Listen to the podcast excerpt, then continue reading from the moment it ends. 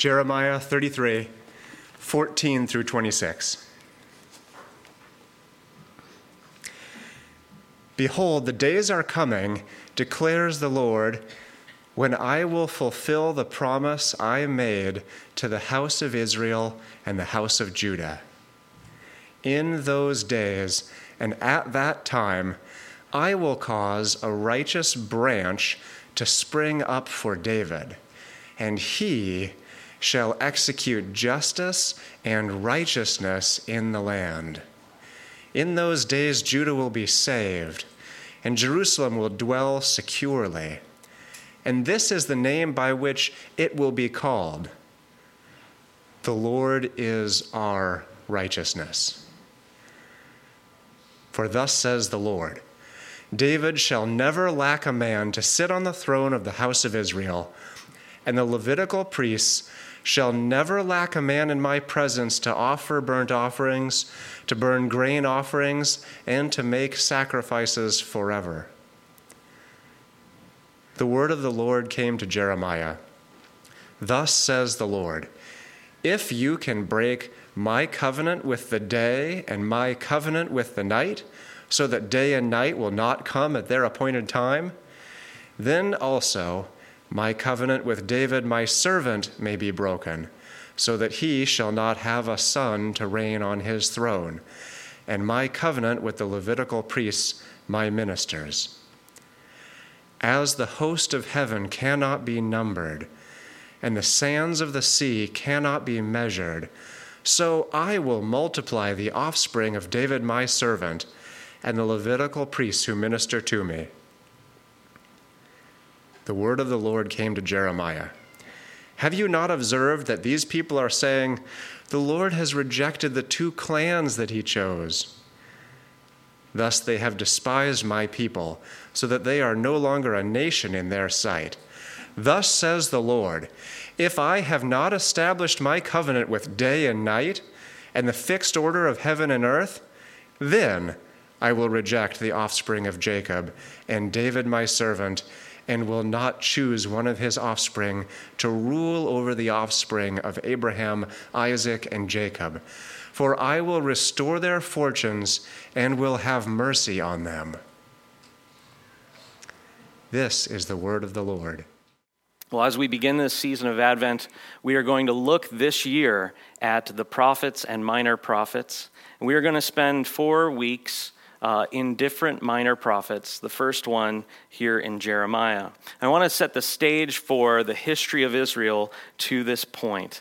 God had delivered Israel from Egypt, a land in which they were enslaved, and he had driven out the inhabitants of the land. Now, the Israelites did indeed leave, and the Israelites did indeed fight, but God is the one who delivered them, and God is the one who pushed out the inhabitants of the land. And though God had done that, at this time, Israel had completely turned from God, from this great salvation that He gave them, and they had turned and begun to worship other gods. The scriptures call this harlotry. They call this idolatry. Israel, in their idolatry, persisted. This judgment, of which we'll discuss today, did not come at the first instance of disobedience, but rather it was only when their disobedience was complete and mature. Therefore, God brought a judgment. Nevertheless, God remembered the covenant which he himself had made. God made a covenant with Israel, and in covenants there are two parties. Israel had ruined the covenant, and yet God still upheld his intention in the same covenant. In God's anger, though, his people, Jerusalem, has fallen, and his people have been taken captive to the Chaldeans and the Babylonians. When we pick up Jeremiah at this point in the chapter, Jeremiah is in the midst of this taking place. God uses Jeremiah in these passages, and indeed his entire letter, to warn his people of an impending judgment. He gives them time and time again a call to repentance. It's much like Jonah. Jonah's sent to Nineveh, and he proclaims, Judgment is here. Make yourselves ready for judgment. He doesn't even offer a possibility of return. Nevertheless, Nineveh receives that word and they repent, and God relents from bringing the judgment that he proclaimed. With Jeremiah, he likewise gives them no chance of repentance. There are a few comments to the Israelites, the leaders, the priests, the shepherds, to return to the Lord, but it is very clear at the time of Jeremiah's writing this judgment is sure. And then God uses Jeremiah to speak directly to their kings, their shepherds, their priests. Jeremiah does not just hear words of judgment, but paradoxically, he hears in the midst of receiving the judgment, he hears amazingly gracious and precious words, which are for God's people today. Jeremiah, though he's given a word of impending judgment, he calls the people to repentance and hope in spite of the destruction around them. In this very chapter, as we'll see in a minute, at, that Jeremiah is writing, they are currently under siege. It is a long sustained campaign by which Jeremiah and the people of God who he is with are being warred against actively. Jeremiah therefore records this prophecy that all those who go off into captivity would be able to hear the word of the Lord that came to him in that day. There's an amazing thing that takes place. Jeremiah writes his letters down and sends it with the Israelites who go off into captivity so that they would be able to hear the word of the Lord like Jeremiah heard the word of the Lord. So, to that end, I want to look at five aspects of today's passage and how it must be applied to Jesus Christ. First, that God promises restoration of his own accord, freely, fully, gracious. God then takes his covenant, calls it to mind with his people, and then says, Even though you have broken the covenant, I will uphold my covenant. He then expands this covenant in scope and application. Here he takes the Abrahamic covenant, the Davidic covenant, and the Levitical commands, and he expands them in a startling and striking way. He not only expands them, but four separate times, he reiterates his promise over and over again so that the people, we, God's people who are slow to hear and dull of hearing, might allow it to enter into our minds and our hearts. Finally, we'll see at the end of this chapter how all of this is fulfilled in Jesus Christ. Despite their manifold sins, God, through this prophecy, declares that he will raise up a righteous branch for David who will restore his people. This righteous branch isn't just going to throw off their enemies, he's going to take those people and then he's going to make them his offspring so that they could be kings and priests. As God prophesied, they will be the fulfillment of what God promised to Abraham a host too numerous to count, or like sands, uh, grains of sand on a seashore. The point of this passage is chiefly this that it is God Himself who will cause the righteous branch to spring up for David and bringing salvation to the otherwise ruined people of God. The chief and central point of this passage, and indeed the entire scriptures, is that God is the one who acts on behalf of His people. We see this in a different way in the time of Exodus. God remembers his people. He sends them into Egypt so that they would cry out. But here in this passage, God's people have not even begun to cry out for mercy or cry out for relief. They're in the midst of receiving the siege of the judgment. They are in the midst of being judged. They have not yet experienced the judgment, experienced remorse by God's grace, and then begun to petition Him for relief. No, in the midst of the judgment, God proclaims a promise of His Son. In the very midst of the siege against Jerusalem by the Babylonians, God sends his word to his prophet Jeremiah. This is so, what is so important. Andy alluded to this in the Sunday school hour the idea of the baptismal font and the table. They are pictures of what God has done in Christ, not what you are doing of your own impetus or your own initiation. Rather, it is God who is acting. This passage is not about us, it's about God redeeming his people. And unless we see that it is God who moves first, we will not glorify him because of these promises. God's prophets, as they hear his word, do not merely foretell the future, but rather they are sent by God, they're commissioned by Him to call His people to remember who He is and to return to Him, hearing a promise of what He will do on their behalf. Why is this good news? Why is it good news that God is the one who answers His people's need before they call out to Him? It's because at this time in Israel, all had lost hope that the siege could be stopped. I want you to think about it. Just imagine there are hordes of armed soldiers around this building, and they're striking at the walls with battering rams. That's what's going on in Jeremiah 33. He's writing a letter, he's hearing the word of the Lord and proclaiming it to God's people while the siege is taking place. These are some of the most gracious, wonderful words in the world. And he's giving these extremely poetic, extremely biblical, theologically heavy words to a people who are so in the depression of their experience that they're wondering whether or not they're going to eat each other's children. That is how horrific the sins of God's people are at this time. God has brought a siege to call his people to come out of the drunkenness of their idolatry. And in the midst of bringing that judgment, God, of his own initiative, sends a gracious word to Jeremiah so that they would hear and trust and turn from their sins and return to the God who purchased them. It is good news. Jeremiah is the gospel of Jeremiah because God's people were so distraught that they would never have asked for mercy. This is the gospel. We are so trapped in our sins that none of us, being dead in sin, have the spiritual energy to look towards our Creator and ask for redemption.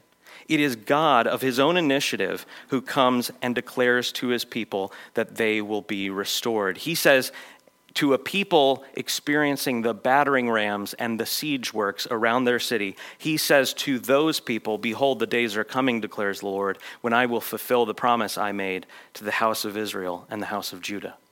Remember, before this time, Israel, which was one people under David and under Solomon, had been rent in two by Rehoboam and Jeroboam, the, the Rehoboam's the son of Solomon, and he harshly treats the people. And the people of Israel flee.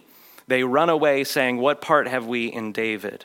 We talked about that, that last week.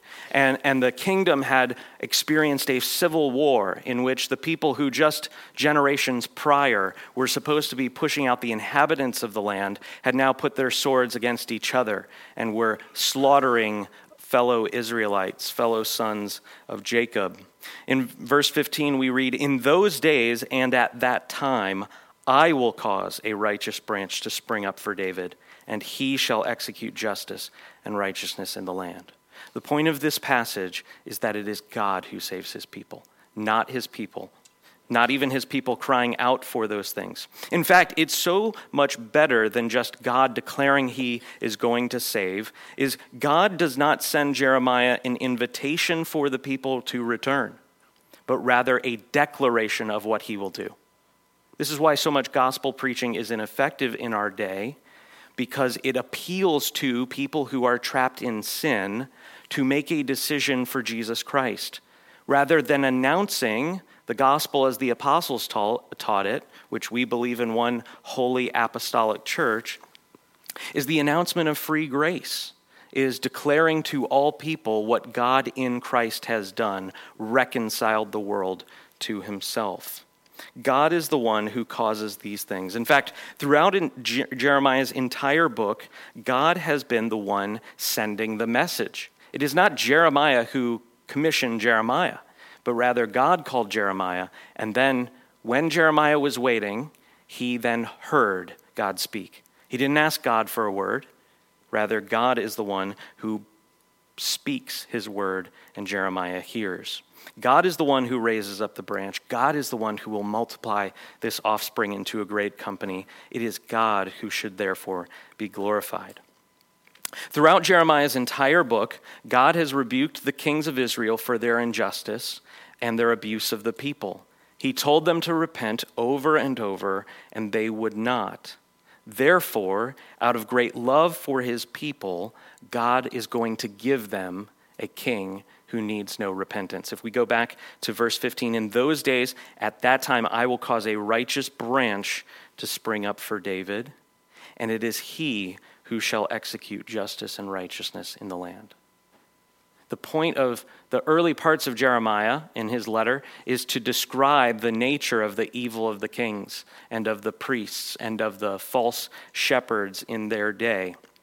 They would tax the people aggressively. They would keep the people from understanding God's word and his ways. They would set up idolatries in the midst of his temple. And therefore, God says to those people, None of your kings have repented, none of your priests have repented. I'm going to send you my righteous branch, and he'll put justice at work for the people. The righteous branch is going to bring justice and righteousness in the land, in the whole of the land, because God loves his creation. Verse 16 In those days, Judah will be saved, and Jerusalem will dwell securely. And this is the name by which it will be called the Lord is our righteousness. You can translate righteousness there, the Lord is our salvation. He is what brings us back to health, He brings us back to wholeness. Though both the palace and the temple in Jerusalem were about to be torn down, there is one man who will sit upon the throne and offer up an eternal sacrifice. Jeremiah had just in the prior chapter prophesied that Zedekiah, the king of Judah at the time, will be taken off into captivity into Babylon. Now, we're going to read in just a moment an amazing promise that's going to demand a question. But we have to know what took place immediately in the prior chapter. Z- Jeremiah had said, Zedekiah shall not remain. He will not be spared. He will be given over to the king of the Chaldeans, and he'll be taken to Babylon. Verse 17 For thus says the Lord, David shall never lack a man to sit on the throne of the house of Israel. And the Levitical priests shall never lack a man in my presence to, to offer burnt offerings and to burn grain offerings and to make sacrifices forever. In the prior chapter, we remember Zedekiah has been told, You will be taken off into captivity. The king of Israel will not live. And yet, God gives a word of the Lord to Jeremiah saying, Not only David will not ever lack a man, but also the priests will always be able to offer up a sacrifice, not by themselves, but through another person. Though Israel had fully transgressed the covenant given through Moses, God spoke to Jeremiah here of a greater, renewed covenant. These verses demand a question How can David not lack a man to sit on the throne when, as we know, both was prophesied and did take place, there was a king who stopped reigning in Jerusalem when it was sieged and destroyed? It's also helpful to remember that in God's economy, God caused David, which we looked at last week, to build the temple and the palace together. They were, in fact, considered to be part of the same place because God was seen as the true king, and the king of Israel was supposed to be a vice king or a vice regent to that king. He was like the vice president of our country, but even, even more subjected than that. The king was supposed to write out a copy of the law and put it near him so that he would rule by it. Likewise, the priests and the king, they lived on the grounds of the temple complex. It wasn't the palace over here and the priesthood lives over here. No, they were in the same place. The king's palace and the temple were essentially next door. They were all considered part of the holy land of Israel. It is because God was demonstrating to his people something about the nature of his son.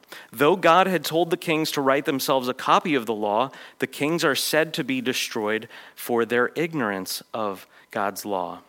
Though God had commanded Aaron and his sons to watch that the fire on the altar shall not go out, they sinned in the midst of the temple.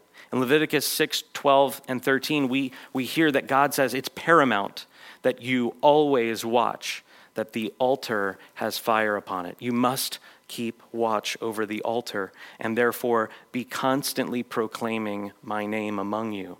In Jeremiah 7:30, Jeremiah writes, "For the sons of Judah have done evil in my sight," declares the Lord. "They have set their detestable things in the house, if you were here last week, this should break your heart, that is called by my name." You see, God doesn't just say, That's Israel's temple and they've gone away. I'm rejecting Israel. No, He says, The priests who are supposed to offer sacrifices to me have done evil and they've put detestable things in the house that's called by my name. In Jeremiah 23:11 he also writes both the prophet and priests are ungodly even in my house I have found their evil declares the Lord. The point of this is to show that the kings and the priests had fully rejected God. They had gone off into sins of their own making. They had given up their souls in harlotry to false gods, gods which are no God. And God has said to them, Okay, you won't do it. I know you won't do it. I'm going to do it. I'm going to send to you a righteous branch. Though the palace and temple at this point are about to be torn down, God is going to cover their guilt. It's very important to see this. God promises David, You'll never lack a man on the throne, and he meant something by it. They likely heard one of David's physical descendants will always be physically sitting on a throne. Likewise, God gave a command to Aaron and his sons to make sure that the fire on the altar does not go out. But in this very context of Jeremiah writing, God, through Jeremiah, is beginning to show his people of the aspect of the new covenant. It is not necessary for a physical king to physically sit on the throne in Jerusalem for David's covenant to be fulfilled. Likewise, it is not that Aaron needs a Levite, one of his sons, to offer up physical fire in a physical temple, but rather there is a much more important thing. Israel at this time had external obedience and internal disobedience, which led to external judgment. But here God's giving a prophecy of a greater understanding of what he intended in his covenants, which was that there's going to be one who will really reign on my behalf. There's going to be a priest for God's people who will offer up a sacrifice that is eternally significant. Here, he does not say in these words that the Levites will never lack a man in the temple but rather he says, they will never lack, quote, never lack a man in my presence.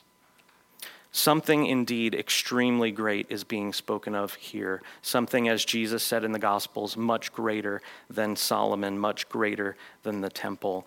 God is going to raise up a man, not, not a son of Adam in sin, but a true son of Adam, will stand before him forever. Again, God's glory is seen in these promises that He freely grants because His promises are not given as payment for works done, they are given liberally. You, you see, in this passage, as we've highlighted before, as I've explained before, but I want to impress upon you, none of these words are given in response to a prayer from God's people. Now, it is true in the prior chapter, Jeremiah does pray for understanding of a particular vision he had seen.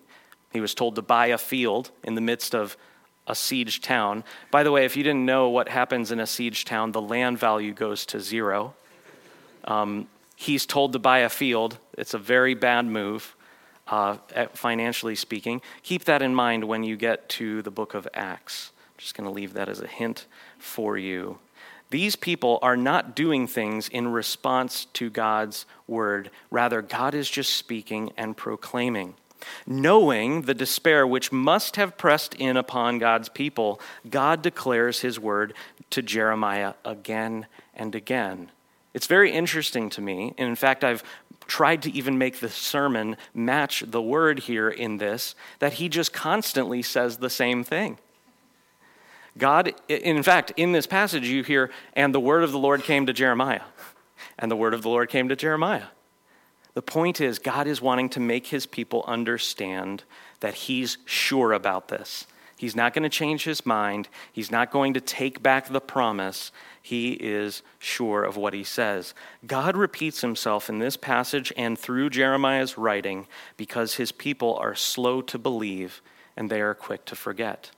It's the opposite of what we want. We want to be quick to believe and slow to forget, and yet God knows his people. Verse 20 Thus says the Lord, if you can break my covenant with the day and my covenant with the night, so that day and night will not come at their appointed time, then also my covenant with David, my servant, may be broken, so that he shall not have a son to reign on his throne, and my covenant with the Levitical priests, my ministers. It's interesting to note, this is just a speculation that we have, but at this time, Babylon worshiped the sun and the moon and they worshiped the hosts of heaven. And interestingly, God doesn't even grant the names sun and moon here. He just says day and night. He doesn't give them titles. He just refers to what they're doing. He doesn't in all, at, at all embellish them. I just think that's a, a, very interesting point. God is saying He's made a covenant with them so that they do not come at their appointed time. Even God here reigns over the sun and moon. God reminds his people here that he is the creator, the one who made day and night. And throughout the scriptures, we see this beautiful pattern that the creator, the one who made the world, is also the redeemer, the one who has brought his people out of Egypt and out of bondage. Here in this passage, Jeremiah speaks God's word with irony. It's impossible for God to break his covenants with the day and the night, right? But he says to Jeremiah or to God's people, if you can break my covenant with the day and the night, then my covenant with David and the priests won't last. He's speaking ironically. It's, it's like a rhetorical question. The answer is implied. It's impossible for you to break God's covenant with the day and the night. You've broken the Mosaic covenant, indeed, but you can't break the covenant that I have with the day and the night. Here, in the Noahic covenant, God has blessed the earth, and he gave at that time to Noah a promise, saying, While the earth remains, day and night will not cease.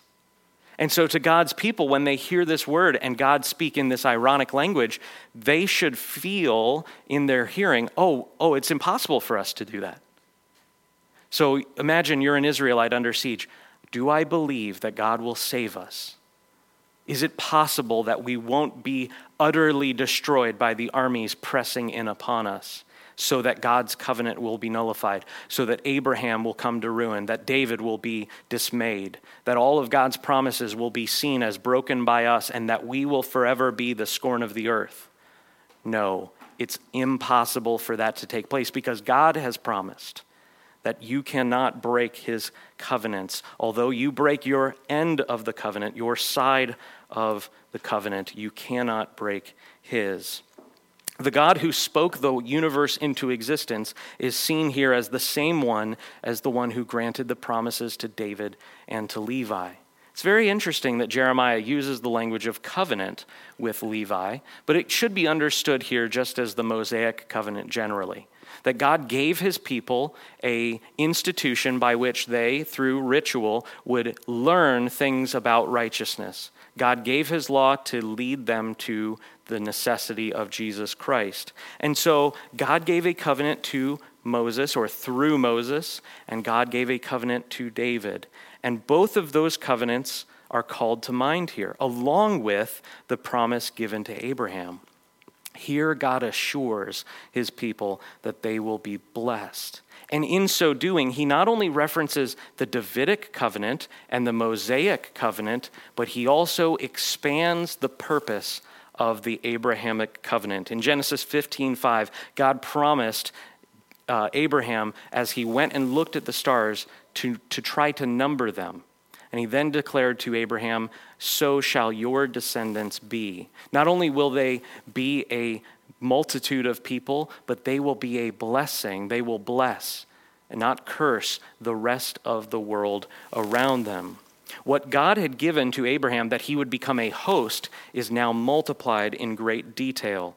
Verse 22 As the host of heaven cannot be numbered, and the sands of the sea cannot be measured, Remember, before this, Abraham had just been told that they, he would have many people. Now God says what those people will be like. So I will multiply the offspring of David, my servant, and the Levitical priests who minister to me. Just as the Creator has ordained the day and the night for their time, so also He is going to bring a Redeemer whose offspring will multiply into a great kingdom of priests.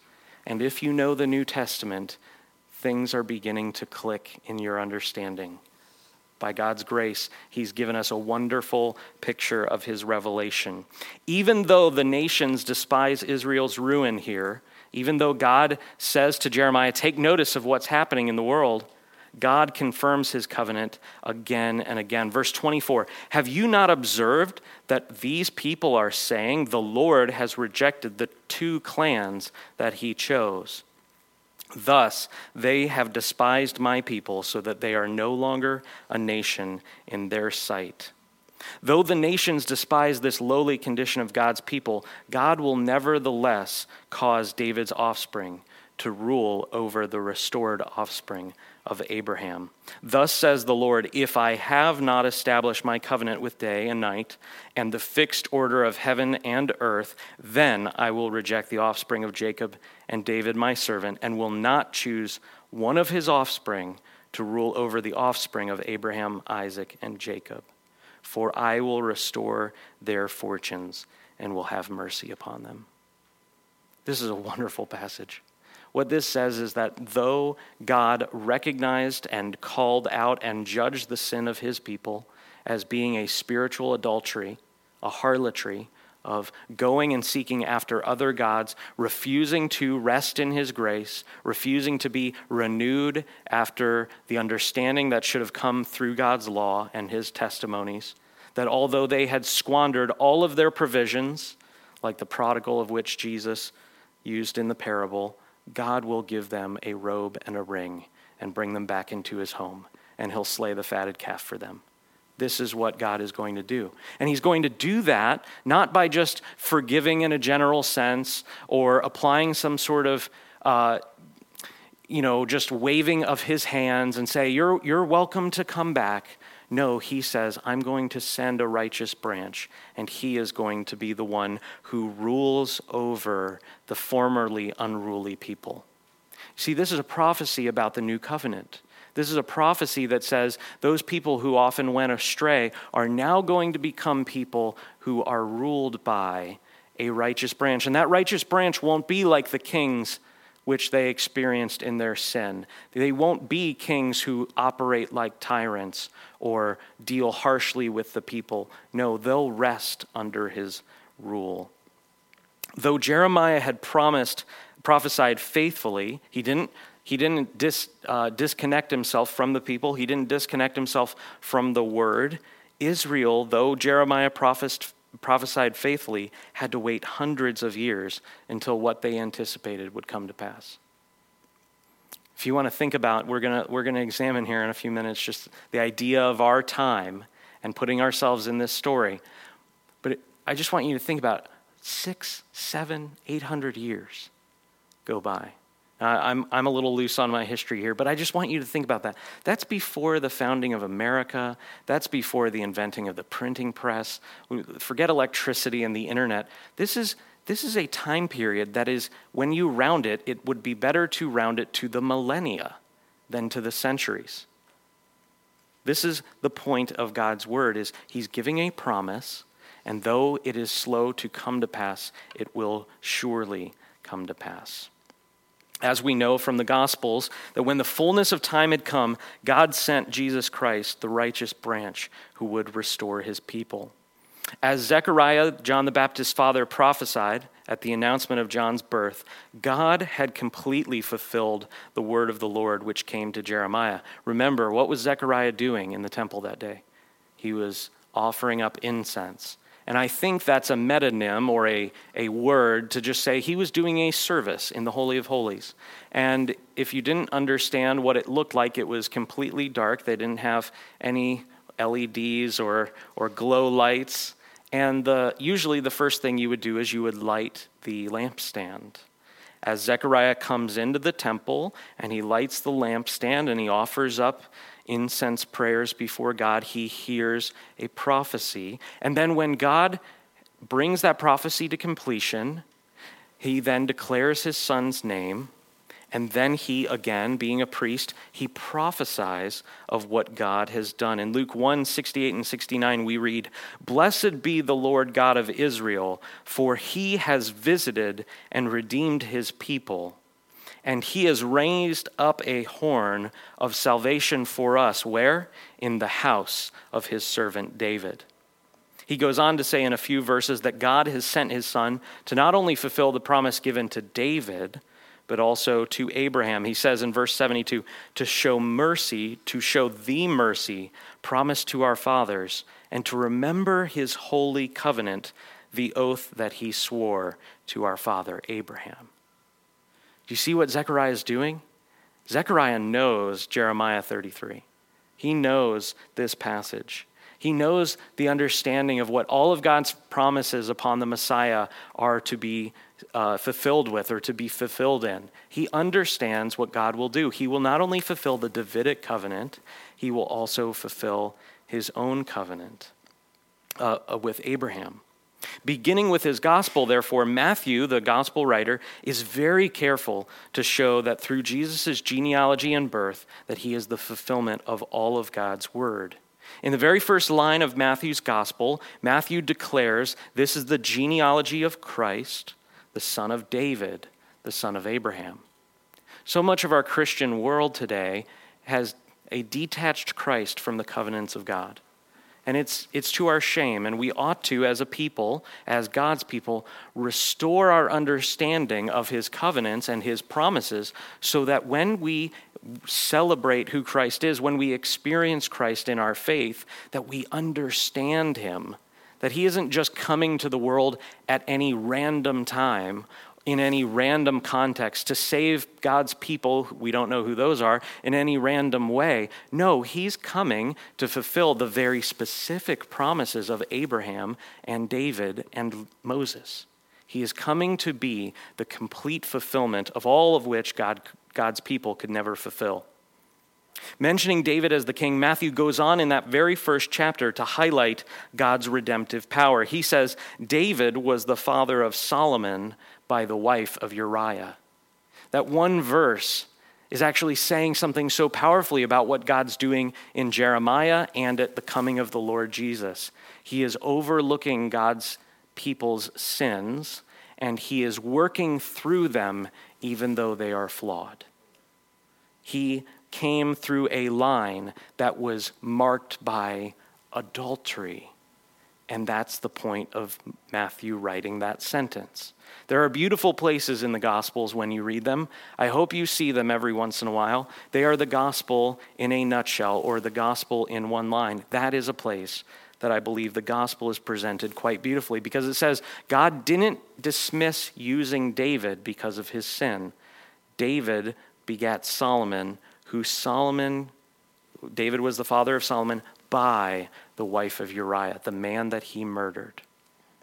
God, therefore, is able through the coming of Christ, we see, to bring forth a pure child, even through a line of wicked men.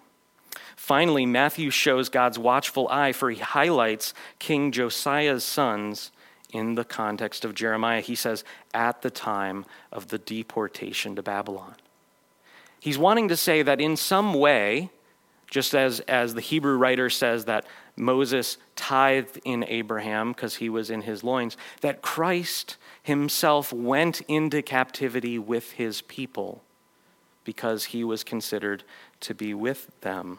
Verse 20 in Matthew 1, we hear this about Joseph, one of the clearest points in Matthew's gospel where he's putting his finger on Jesus being the son of David. But as he considered these things, as Joseph considers, considered these things, behold, an angel of the Lord appeared to him in a dream, saying, Joseph, son of David, do not fear to take Mary as your wife, for that which is conceived in her is from the Holy Spirit.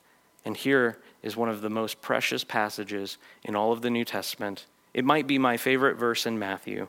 She will bear a son, and you shall call his name Jesus for he shall, he will save his people from their sins.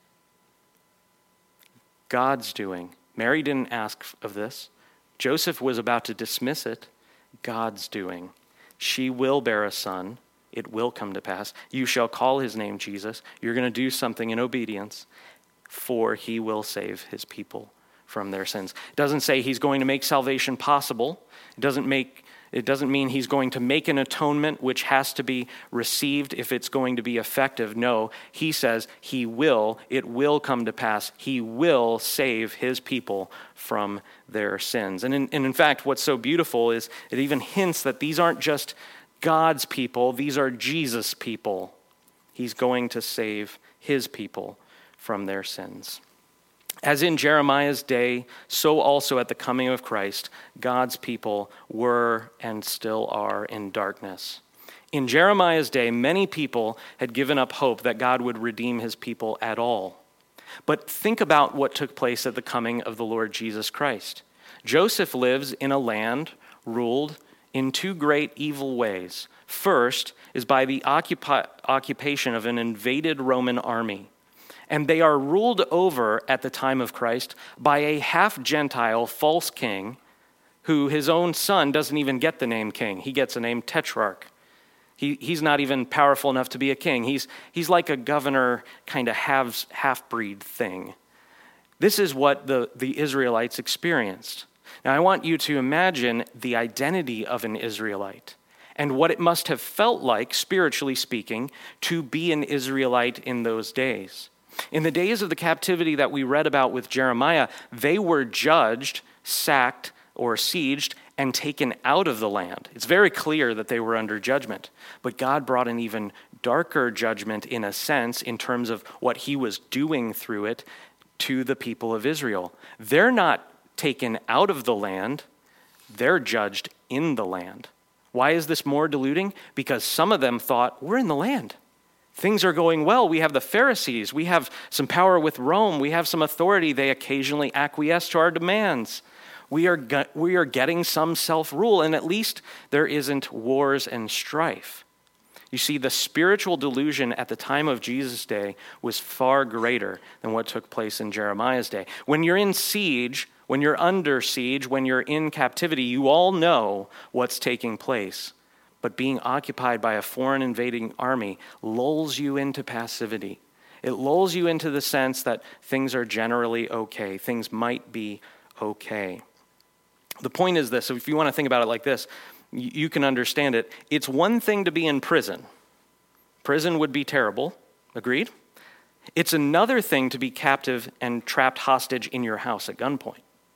That's what's going on in the days of the Roman occupation. And this is so it's so subtle in the Gospels, but it, it's highlighted by Luke over and over again. Luke presents that the kings of, of Rome, that the governors that they've installed, are able to cause the entire earth to have to obey at their command. That's why Jesus, with his parents, travels to Bethlehem, is because of that census which they're able to wield, and the people of Israel just have to obey. Likewise, in our own day, with an honest look at the state of the world today, we too will despair. And in fact, I think it is wrong to not despair in one sense. Not that everything is getting worse and worse, it is. Not that everything is getting worse and worse un- unto the breaking of God's promises. Rather, it is getting worse and worse unto the judgment of God against our land. Our land is a land that is drowning under the violent blood of abortion. Our land is a land which looks to the state as a god. We prop up politicians and judges as little demigods who can save and deliver the people with just a striking of the pen or a banging of the gavel. And we love it our entire culture in America is in love with politics. For all the strife that it causes, for all the stress that it brings to our day, we are addicted to finding out what the latest senator's gaffe was or the latest declaration from the courts. We look to the state as a god. In our culture, we celebrate sexual brokenness and we delude each other, affirming mutual destruction. We are unable, like the Ninevites, to tell our right hand from our left hand. To quote a fellow brother in the Lord, Peter Leithart, we don't even know who boys and girls are anymore. This is the nature of the delusion upon us. In the church, the church does not escape the delusion in our culture.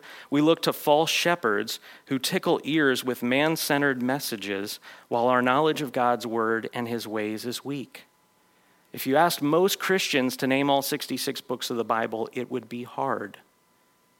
And I think it would be hard for most of us too. That's not a judgment, that's just an evaluation. You see, taking the temperature doesn't necessarily mean setting the thermostat.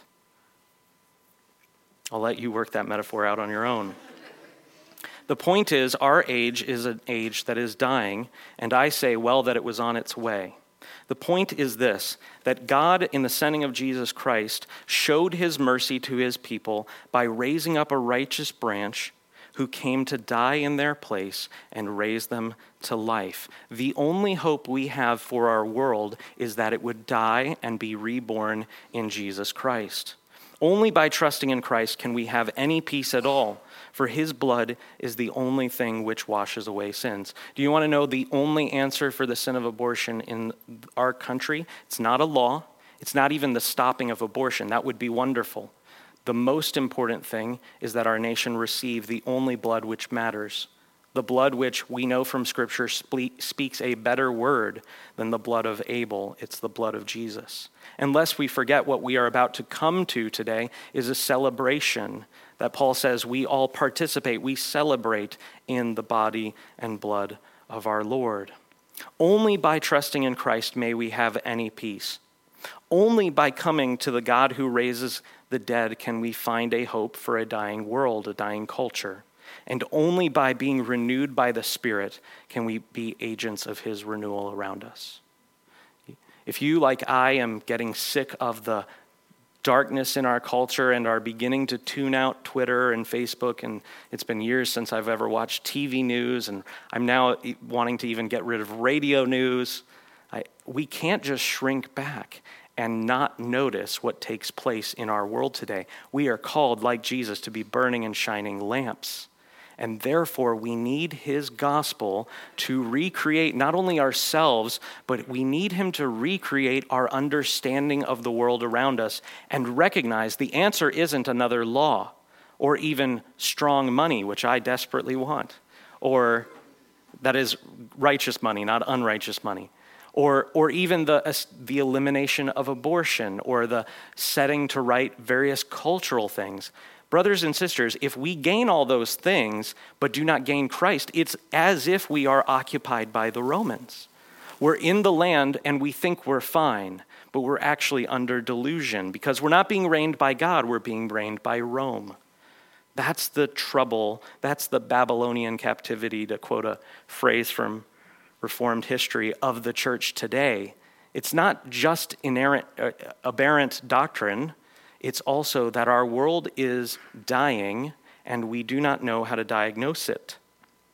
The point is, we vitally need the renewal of the Spirit, the same Spirit who overshadowed Mary and caused the Lord Jesus to be born. That one who has come into the world is a renewing Christ. He is a renewing, righteous branch, He is a sanctifying branch. Only by being renewed by the Spirit can we be agents of renewal around us. And that is our mission as Christians. This awareness of our own need, with an honest look first at the world and then God's salvation in Christ, is the design of the season of Advent. That is the point of this season. It's not to be sorrowful of our own sin, although that is good. That's also re- recapitulated in Lent. It's not for us to just have morose songs in minor keys during worship instead of happy songs. It is not that we just read out of the minor prophets instead of the Gospels during Advent. The point of the season of Advent is, as Christians, to ask God for a sobering understanding of the need for the return of Jesus Christ. And it is only when Jesus Christ redeems his people, restores them, sends his spirit, so that they are agents of his kingdom in the world, that will usher in his return. I believe that this awareness of our own need must start with a look at the way God has designed his world to work, then a look at the way the world works, and then a look to the new world that he's bringing about in Christ. We have to see the creator, the redeemer and judge, and the righteous branch. We cannot understand Jesus Christ apart from the covenants, but we cannot also understand Jesus Christ apart from the judgments. It's important for us to look, and we must be sober as we do so. Therefore, in seeing God's ability to restore his people, let us look unto Christ, who is the fulfillment of all of God's promises. Please join with me as we pray.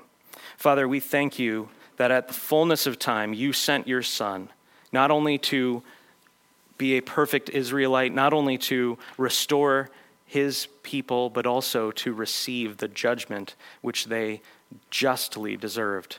We know from your word, and it is plainly true from your ways, that no siege against a city could ever pay for sin. And so we thank you that his death and resurrection is the means by which we can have peace with you. And that peace with you is not something only for our hearts or for our individual lives or even for our cloisters and churches and little subcultures. Help us to be, God, those sorts of people who go into the world, into every sphere, and proclaim not only your lordship, but your death and your resurrection. We thank you for this. We pray that you would prepare our hearts this season, that we would be able to rightly anticipate and call for your return. In Jesus' mighty name, amen.